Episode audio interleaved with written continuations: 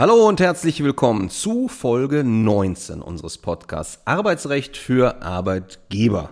Heute mit dem Thema die Vier-Tage-Woche. Chancen, Herausforderungen, Lösungen. One,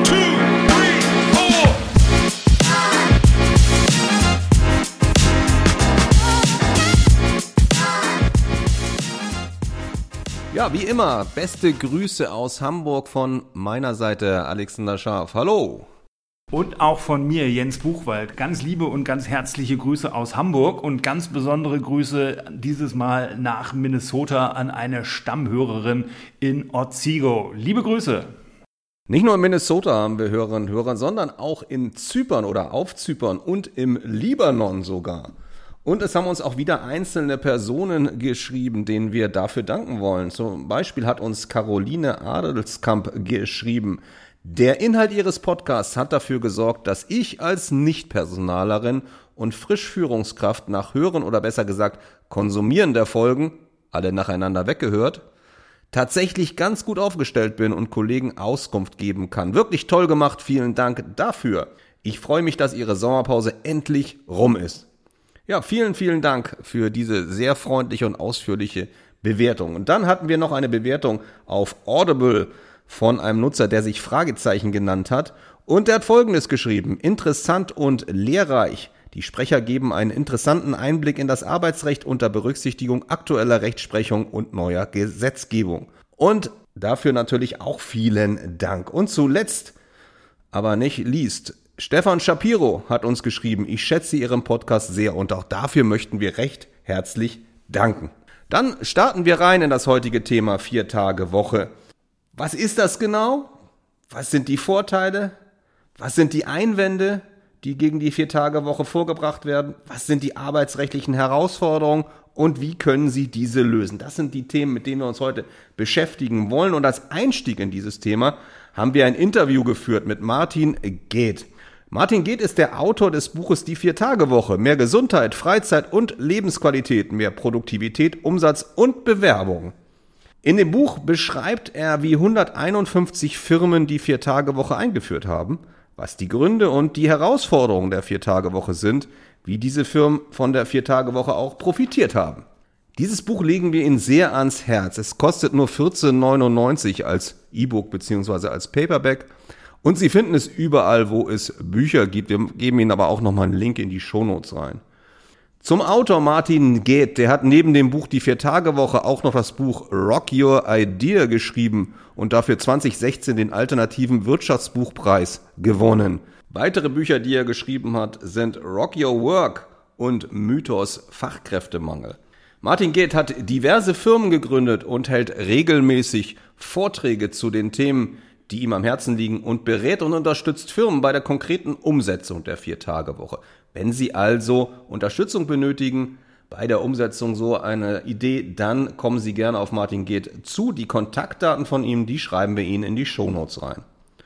Ja, dann starten wir rein mit dem Interview, was wir mit ihm geführt haben. Und die erste Frage, die wir ihm gestellt haben, anlässlich der aktuellen Diskussion um die Vier-Tage-Woche zunächst einmal zur Begrifflichkeit. Was versteht man eigentlich gemeinhin unter einer Vier-Tage-Woche und welche hauptsächlichen Arbeitszeitmodelle gibt es bei der Vier-Tage-Woche? Unter einer Vier-Tage-Woche versteht man drei Tage Freizeit bei vollem Gehalt. Das ist für mich die kürzeste Definition dieses neuen Modells der Vier-Tage-Woche. Alles andere wäre Teilzeit, was ja schon lange gesetzlich möglich ist und ja auch millionenfach genutzt wird, aber eben immer mit Gehaltsreduktion. Deswegen ist das eigentlich Neue bei der Vier-Tage-Woche. Drei Tage Freizeit, volles Gehalt. Die Arbeitszeitmodelle innerhalb der vier Tage sind so unterschiedlich wie die Unternehmen, die eine Vier-Tage-Woche bereits umgesetzt haben. Es gibt 40 Stunden, 39 38, 37, 36, 35, 34, 32, 30 Stunden. Ja, es gibt auch Firmen, die haben von 40 auf 30 Stunden reduziert bei vollem Gehalt. Das ist aber sicherlich nicht die Mehrheit. Ich würde mal sagen, die Mehrheit ist so zwischen 38 bis 34 Stunden. Es gibt auch einen Handwerksbetrieb, der hat von 40 auf 32 Stunden reduziert. Und Zusätzlich kommt ja, es gibt montags frei, dienstags frei, mittwochs frei, donnerstags frei, freitags frei, wenn auch Freitag der meistgewählte und Montag der zweitmeistgewählte Tag ist. Das alles aber, die verschiedenen Arbeitszeiten und die verschiedenen freien Tage, führt dazu, dass im Endeffekt fast jedes Unternehmen ein eigenes Modell geschaffen hat, innerhalb der zwei Rahmendaten drei Tage frei bei vollem Gehalt. Ja, dann gleich zur Frage 2. Was sind aus Ihrer Sicht die wichtigsten Gründe, aus denen Firmen die Vier-Tage-Woche einführen bzw. einführen sollten? Die Gründe für eine Vier-Tage-Woche sind extrem vielfältig. Es beginnt mit der Gesundheit. Wir hatten in Deutschland über alle Unternehmen hinweg im letzten Jahr den höchsten Krankenstand, der jemals gemessen wurde. Das führte zu Kosten von 42 Milliarden Euro alleine in den Unternehmen. Hinzu kommen die Kosten der Krankenkassen.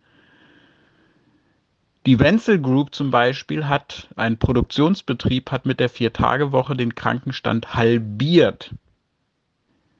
Die Göckler Messtechnik hat den Krankenstand sogar quasi runtergebracht auf 0,5 Prozent. Das können jetzt alle mal mit ihrem eigenen Krankenstand vergleichen. Bei den meisten Firmen liegt er so bei 7, 9 oder sogar 15 Prozent. Also Gesundheit ist messbar besser in allen Unternehmen mit einer Vier-Tage-Woche, mit denen ich gesprochen habe. Dadurch steigt insgesamt natürlich die Leistungsfähigkeit. Das ist ein zweiter Benefit. Und Jana Koske von Afflexio hat es genauso auf den Punkt gebracht. Ich liebe meinen Job so sehr, dass ich die Vier-Tage-Woche eingeführt habe, weil ich will auch in 10 und in 20 Jahren noch so leistungsfähig sein wie heute. Und dazu muss ich heute quasi für mehr Erholung sorgen. Also dieser Zusammenhang zwischen drei Tage Freizeit, Erholung gleich Gesundheit, der ist tausendfach belegt. Der nächste Punkt ist die Innovation. Ich behaupte, alle Unternehmen mit einer Vier-Tage-Woche, die die Vier-Tage-Woche wirklich zusammen mit den Mitarbeitenden umgesetzt haben, haben ein innovativeres Geschäftsmodell. Und das liegt daran, dass sie die Prozesse aufgeräumt haben, um eine Vier-Tage-Woche sinnvoll einführen zu können. Das wiederum alles zusammen führt zu mehr Fachkräften. Eine Verpackungsfirma aus Berlin sagt, die Bewerbung prasseln auf uns ein. Jessica Hansen ist von 4 auf 20 Mitarbeiterinnen und Mitarbeiter gewachsen, hat 25 auf der Warteliste. Alle Unternehmen berichten von mehr Fachkräften. Eine Straßenbaufirma hat eine 500-prozentige Steigerung bei Einstellungen geschaffen.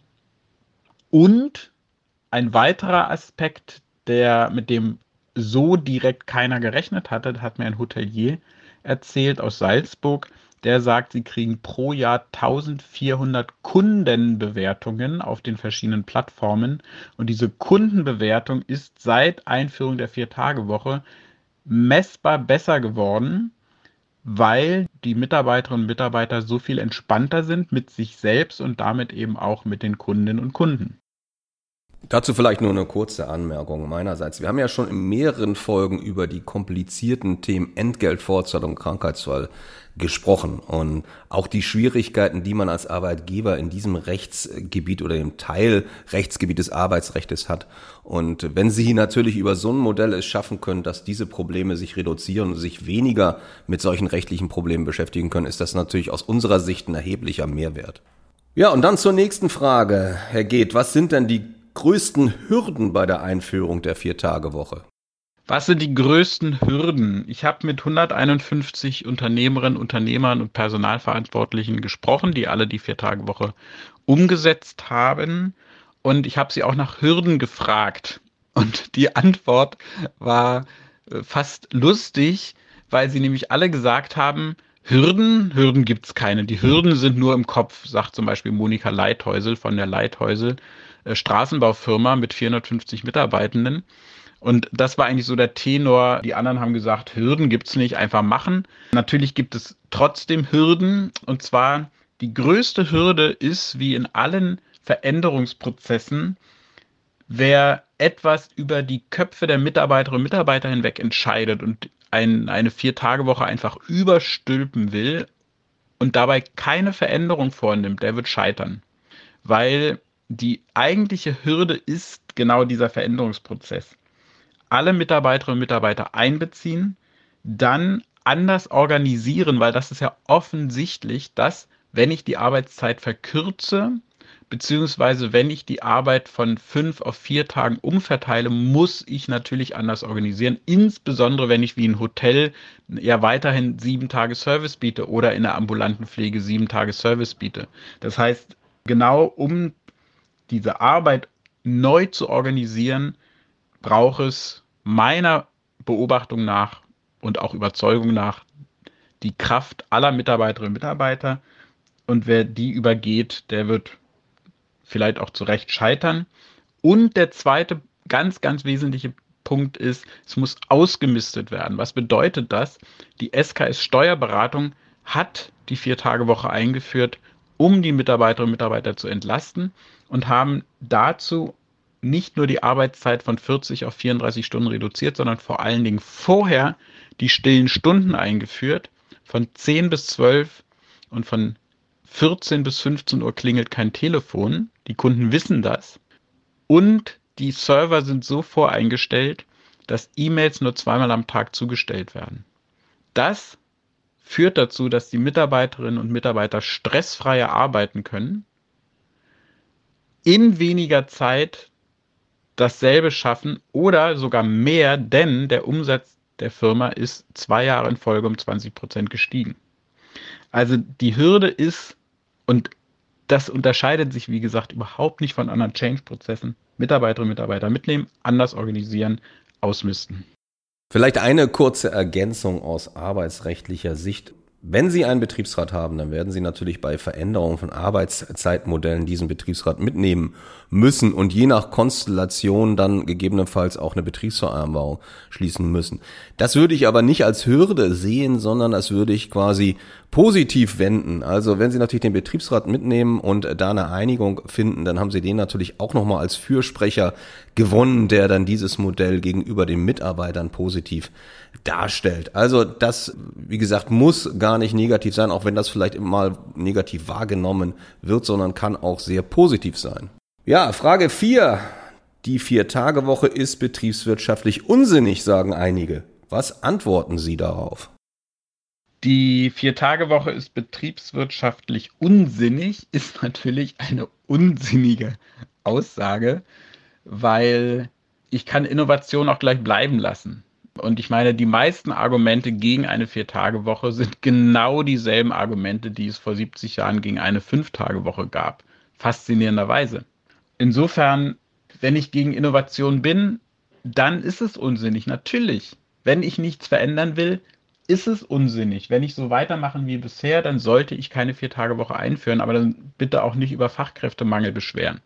Wenn 81 Prozent der Erwerbstätigen eine Vier-Tage-Woche befürworten, in, nicht nur in Umfragen, sondern eben auch faktisch, zum Beispiel im 25 Hours Hotel, die die Vier-Tage-Woche ja in Deutschland, Österreich und Schweiz überall eingeführt haben, die bieten die Vier-Tage-Woche optional an.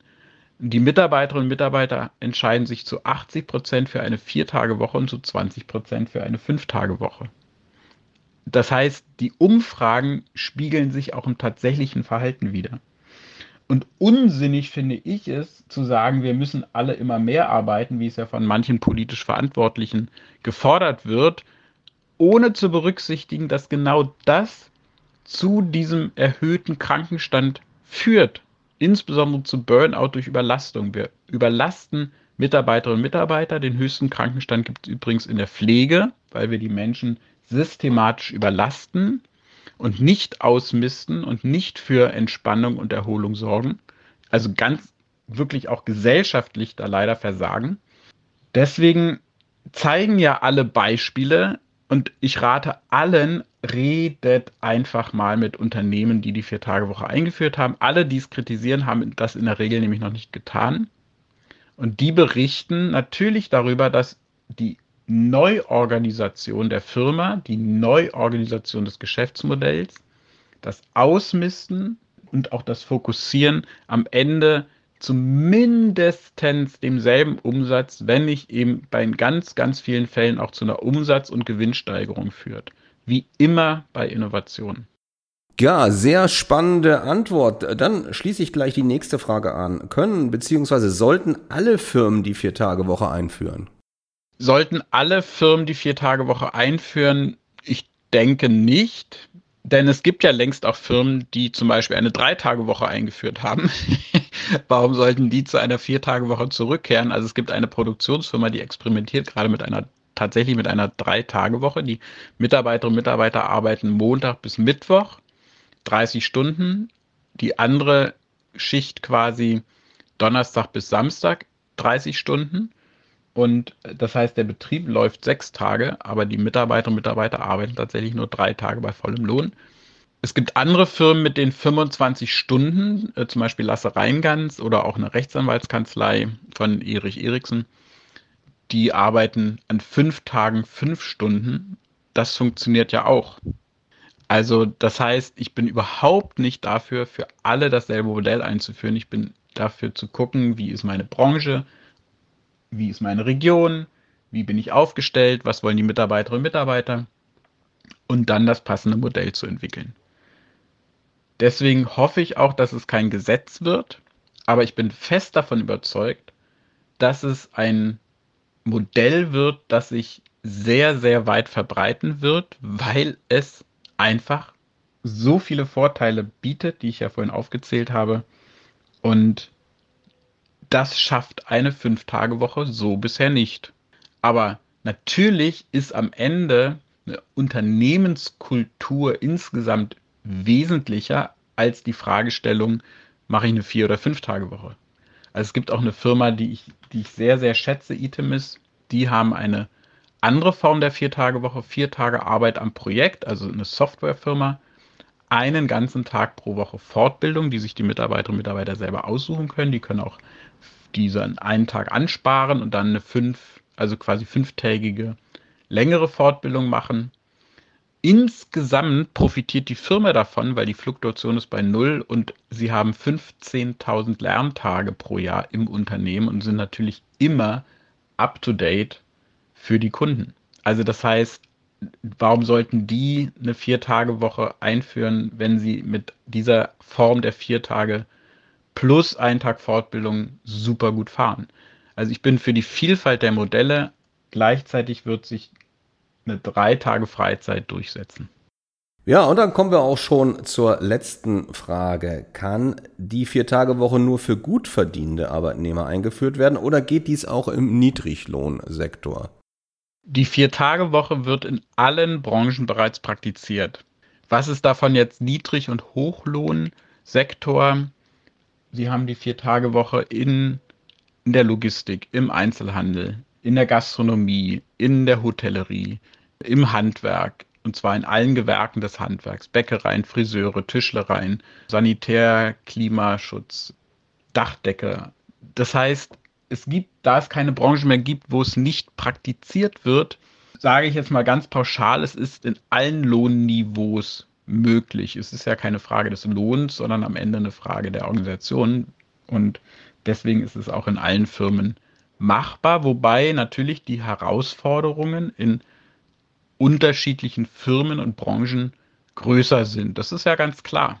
Also ein Hotelbetrieb sieben Tage die Woche oder auch eine ambulante Pflege sieben Tage die Woche aufrechtzuerhalten, ist sicherlich anspruchsvoller als Tätigkeiten, die ich eh mal unterbrechen kann, wie kreative Kampagne gestalten oder auch eine Software programmieren, die ja sowieso, ich sag mal, tendenziell auch viel in Einzelarbeit getan wird und wo es jetzt nicht so zeitkritisch ist, dass permanent der Service geleistet wird.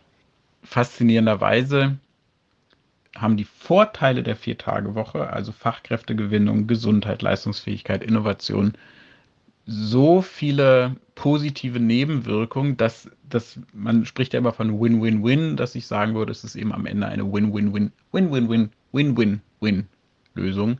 Und nochmal, wenn es zusammen mit den Mitarbeitenden umgesetzt wird. Ja, vielen, vielen Dank, Herr Geht, für diese interessanten, spannenden Antworten und vielen Dank, dass Sie sich die Zeit genommen haben, uns diese zu geben. Wir können nur allen, die sich mit dem Thema beschäftigen wollen, das Buch von Herrn Geht, die Vier-Tage-Woche, ganz fest ans Herz legen. Da gibt es sehr viele interessante Einsichten über diese 151 Firmen, mit denen Herr Geht gesprochen hat. Wir sagen nicht, dass alle Betriebe die Vier-Tage-Woche nun für alle Arbeitnehmer einführen müssen. Wir glauben aber, dass auf dem Gebiet der Arbeitszeit hybride Modelle notwendig sind, um auf die vielfältigen Herausforderungen wie Fachkräftemangel, veränderten Erwartungen von Arbeitnehmern in den Arbeitsplatz und die vielen Krankheitstage reagieren zu können. Deswegen kommen wir jetzt zu konkreten arbeitsrechtlichen Punkten, die bei der Vier-Tage-Woche zu beachten sind. Ich beginne mal mit dem Thema Arbeitszeit. Wie Herr Geht ja im Interview gesagt hat, sind viele Modelle möglich. Gleiches gilt auch bei der Arbeitszeit. Es gibt im Wesentlichen, also ich habe es jetzt mal auf drei Modelle beschränkt, sicherlich gibt es auch Zwischenformen. Es ist zum einen denkbar, dass man die Stunden voll umlegt auf die Vier-Tage-Woche und die Vergütung gleich bleibt. Also vorher gab es eine 40-Stunden-Woche, wo an fünf Tagen acht Stunden pro Tag gearbeitet wurde und jetzt haben sie eine 40-Stunden-Woche mit zehn Stunden an vier Tagen. Das zweite denkbare Modell, das will ich mal Teilzeit nennen, mit einer anteiligen Kürzung der Arbeitszeit und einer anteiligen Kürzung der Vergütung. Beispiel wäre, Sie haben vorher eine 40-Stunden-Woche mit fünf Tagen zu je acht Stunden und jetzt eine 32-Stunden-Woche mit vier Tagen zu je acht Stunden und einer entsprechenden Vergütungskürzung. Das dritte Modell, da sind dann halt verschiedene Mischformen denkbar, eine teilweise Stundenreduzierung und keine oder nur eine teilweise Vergütungsreduzierung. Zum Beispiel haben Sie vorher eine 40 Stunden Woche gehabt mit fünf Tagen zu je acht Stunden und jetzt eine 38 Stunden Woche mit vier Tagen zu je neuneinhalb Stunden und keine Vergütungsreduzierung. Oder zum Beispiel vorher eine 40 Stunden Woche mit fünf Tagen zu acht Stunden und jetzt eine 36-Stunden-Woche mit vier Tagen zu neun Stunden und eine Vergütungsreduzierung, aber gegebenenfalls nicht proportional, also nicht zum Beispiel von vorher 3000 Euro auf 2700 Euro, sondern zum Beispiel nur auf 2850 Euro. Das heißt, nur die Hälfte der Stundenreduzierung wird beim Gehalt abgezogen. Also sehr viele Modelle sind hier denkbar. Wie setzt man das dann um? Also wenn man zum Beispiel jetzt eine Vier-Tage-Woche ohne Gehaltsreduzierung umsetzen möchte, arbeitsrechtlich, also zehn Stunden pro Tag an den vier Tagen. Im Prinzip ist das rechtlich über das Direktionsrecht möglich, außer im Arbeitsvertrag ist konkret geregelt, an welchen Tagen die Arbeitsleistung zu erbringen ist. Ja, Direktionsrecht ist möglich, aber sinnvoller sicherlich eine einvernehmliche Lösung zu finden mit den Arbeitnehmenden, weil ansonsten bei dem einen oder anderen Arbeitnehmenden sicherlich erhebliche Widerstände entstehen können.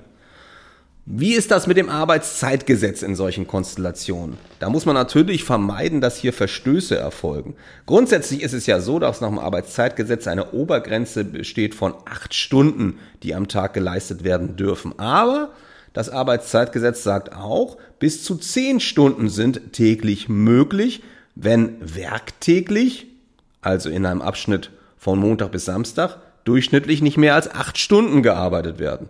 Also ein Verstoß gegen das Arbeitszeitgesetz ist bei zehn Stunden pro Tag erstmal nicht äh, zu befürchten. Allerdings muss man sich klar machen, bei diesem Modell, also quasi vier Tage a zehn Stunden, sind dann aber keine Überstunden mehr möglich, da nicht mehr als zehn Stunden pro Tag zulässig sind nach dem Arbeitszeitgesetz. Ja, wie setzt man eine Vier-Tage-Woche mit zumindest teilweiser Gehaltsreduzierung um?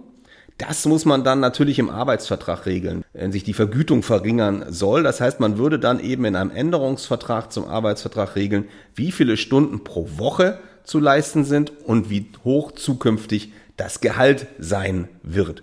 Sinnvoll ist es sicherlich hier, die Tätigkeit nicht auf bestimmte Wochentage zu beschränken, weil man sonst das Direktionsrecht auf diese konkreten Wochentage beschränkt und möglicherweise nicht mehr andere Wochentage anordnen kann. Nächste Frage, haben Arbeitnehmerinnen und Arbeitnehmer einen Anspruch auf eine Tätigkeit in der Vier-Tage-Woche? Also da muss man natürlich sagen, es gibt erstmal verschiedene Teilzeitansprüche von Arbeitnehmenden, zum Beispiel auch während der Elternzeit. Außerhalb der Elternzeit ist eine dauerhafte Verringerung der Arbeitszeit nur über 8 Teilzeit- und Befristungsgesetz möglich. Danach hat der Arbeitnehmer einen Teilzeitanspruch, wenn beim Arbeitgeber mehr als 15 Arbeitnehmer beschäftigt werden und dem Teilzeitanspruch keine betrieblichen Interessen des Arbeitgebers entgegenstehen. Was sind betriebliche Interessen?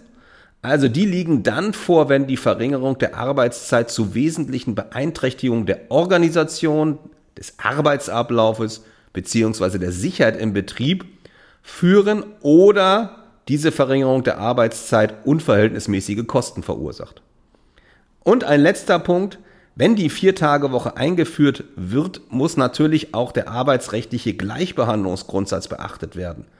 Also das bedeutet, der Arbeitgeber darf nicht einigen Arbeitnehmenden willkürlich äh, die Vier-Tage-Woche verweigern und den anderen das genehmigen. Dieser Gleichbehandlungsgrundsatz sagt aber nur aus, dass vergleichbare Arbeitnehmende gleich behandelt werden müssen. Wenn einige Arbeitnehmende von der Viertagewoche ausgeschlossen werden sollen, ist entscheidend, dass es Argumente für eine sachgerechte Differenzierung gibt. Ja, das zum Thema Arbeitszeit und dann macht mein Kollege mit Thema Vergütung und Urlaub weiter. Ja, Alexander Scharf hatte ja das Thema Vergütung bei den unterschiedlichen Arbeitszeitmodellen schon einmal angerissen. Ich möchte noch mal kurz weitere Vergütungsbestandteile hier zur Sprache bringen. Und zwar müssten Sie jeweils schauen, ob das neue Arbeitszeitmodell möglicherweise Auswirkungen zum Beispiel auf ein 13. Monatsgehalt hat ob das neue Arbeitszeitmodell möglicherweise Auswirkungen auf ein Urlaubsgeld, auf ein Weihnachtsgeld haben könnte und gegebenenfalls entsprechend auch Regelungen finden, um klarzustellen, wie das zum Beispiel Weihnachtsgeld, wie das Urlaubsgeld, wie das 13. Gehalt in Zukunft zu bemessen ist. Das gleiche gilt natürlich auch für variable Vergütung. Auch da müssen Sie schauen, inwiefern die Einführung der Vier-Tage-Woche einhergehend mit dem Arbeitszeitmodell, welches Sie wählen, zu Modifikationen der entsprechenden Abrede über die variable Vergütung Anlass gibt. Nächstes Thema, das Thema Urlaub, der Urlaubsanspruch bei Wechsel in die Vier-Tage-Woche. Also, der gesetzliche Urlaubsanspruch beträgt ja bekanntermaßen vier Wochen. Bei einer Vier-Tage-Woche hat ein Arbeitnehmer daher grundsätzlich einen Urlaubsanspruch gesetzlicher Art von 16 Arbeitstagen im Jahr. Wird die Viertagewoche unterjährig eingeführt, dann muss der Urlaubsanspruch entsprechend nach Zeitabschnitten anteilig für das Kalenderjahr umgerechnet werden. Das gilt natürlich im Übrigen auch grundsätzlich entsprechend für vertragliche Zusatzurlaubsansprüche. Auch da sollten Sie entsprechend regeln, dass und in welchem Umfang ein vertraglicher Zusatzurlaub nach Wechsel in die Vier-Tage-Woche besteht. Was ist denn mit Resturlaub aus Zeiten der Fünf-Tage-Woche? Also problematisch kann der unterjährige Wechsel in die Teilzeittätigkeit sein. Nämlich wenn der Arbeitnehmer aus der Vollzeitbeschäftigung noch Resturlaub hat, den er in der Zeit der Vollzeittätigkeit nicht nehmen konnte. Dieser in Vollzeit erworbene Urlaubsanspruch darf nach der Rechtsprechung des Europäischen Gerichtshofs nicht verhältnismäßig für das gesamte Kalenderjahr gekürzt werden. Der vor dem Wechsel in Teilzeit erworbene Urlaubsanspruch besteht also unverändert fort, da eine Kürzung insgesamt gegen das Diskriminierungsverbot von Teilzeitbeschäftigten verstoßen würde. Jetzt aber die Frage für das Arbeitszeitmodell vier Tage Woche bei gleichbleibender Arbeitszeit. Was ist also zu beachten, wenn nur die Arbeitszeitverteilung sich ändert? Also wird die bisherige Arbeitszeit ohne Stundenreduzierung lediglich auf vier Tage verteilt, dann stellt sich natürlich auch die Frage der Höhe des Urlaubsanspruches. Grundsätzlich, das haben wir ja eben auch schon gehört, orientiert sich der gesetzliche Urlaubsanspruch an der Anzahl der Wochenarbeitstage. Dementsprechend müsste der Urlaubsanspruch eines zwar weiter in Vollzeit, aber nur an, nur an vier Arbeitstagen arbeitenden Arbeitnehmers ebenfalls gekürzt werden. Gemessen an der Anzahl der arbeitsfreien Wochen wäre das eigentlich auch konsequent. Ist aber die Rechtsprechung, die ich oben da schon mal angerissen habe, anwendbar auf diese Konstellation? Dagegen könnte schließlich sprechen, dass hier das Diskriminierungsverbot von Teilzeitbeschäftigten nicht greift, weil der Arbeitnehmer nach der dem Teilzeit- und Befristungsgesetz zugrunde liegenden Definition gar kein Teilzeitbeschäftigter ist, denn seine Arbeitszeit ist im Vergleich zu Vollzeitbeschäftigten eben nicht reduziert. Ja, und wenn man jetzt diesem Ansatz folgen würde, dann könnte der Urlaubsanspruch des Vollzeitbeschäftigten Arbeitnehmers beim unterjährigen Wechsel zur Vier-Tage-Woche möglicherweise für das gesamte Kalenderjahr gekürzt werden. Das ist aber möglicherweise auch eher ein theoretisches Problem. Abhängig davon, in welcher Höhe der Urlaub im laufenden Jahr bereits genommen wurde, könnte das nämlich zu Ungerechtigkeiten führen.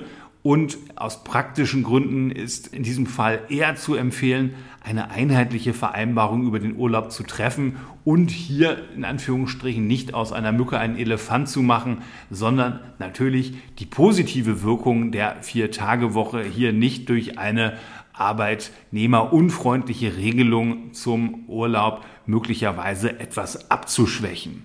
Letztes Thema, was ich noch kurz ansprechen möchte, ist das Thema Feiertage. Also angenommen, ein Montag wäre ein Feiertag und ein Mitarbeiter arbeitet im Rahmen einer Viertagewoche normalerweise von Montag bis Donnerstag. Dürfen Sie dann diesen Arbeitnehmer dazu auffordern, in der Woche mit dem Feiertag am Montag ausnahmsweise von Dienstag bis Freitag zu arbeiten? Oder wie stellt sich die Situation dar? Also, sofern die vier Arbeitstage des Mitarbeiters nicht genau im Arbeitsvertrag festgelegt sind, zum Beispiel Montag bis Donnerstag, dann können Sie als Arbeitgeber bestimmen, wann die Arbeitstage stattfinden sollen, beziehungsweise wann die Arbeitstage in der einzelnen Woche an welchen Wochentagen liegen sollen. Wenn die vier Wochen Arbeitstage jedoch genau festgelegt worden sind und bereits im Vertrag genau bezeichnet worden sind, dann dürfen Sie als Arbeitgeber den Arbeitnehmer nicht dazu auffordern, einen fehlenden Feiertag oder gegebenenfalls auch einen Krankheitstag an einem arbeitsfreien Tag nachzuholen. Das soll es von meiner Seite gewesen sein. Ich gebe das Wort wieder an Alexander Scharf. Ja, da sind wir auch schon am Ende dieser sehr spannenden Folge. Zumindest aus unserer Sicht hoffen wir auch, dass Ihnen das gefallen hat, dass Sie das genauso spannend finden und uns eine freundliche Bewertung dalassen, den Podcast weiterempfehlen und uns folgen. Die nächste Folge unseres Podcasts, die hören Sie am 23. Oktober. Das Thema heißt, beendet die Rente das Arbeitsverhältnis? Ja, vielleicht auch nein oder vielleicht auch, wir wissen es nicht. Das wollen wir klären und dazu haben wir einen ganz tollen Interviewpartner bekommen, nämlich den Richter am Bundesarbeitsgericht Matthias Vasco. Darauf sind wir sehr stolz, also freuen Sie sich schon auf diese spannende Folge und wenn Sie zu diesem Thema jetzt schon Fragen haben, dann schreiben Sie uns die gerne. Unsere E-Mail-Adressen finden Sie wie immer in den Shownotes. Bleibt nur noch, mich für Ihr Zuhören zu bedanken und Ihnen alles Gute zu wünschen. Beste Grüße aus Hamburg. Tschüss. Tschüss und auf bald. One.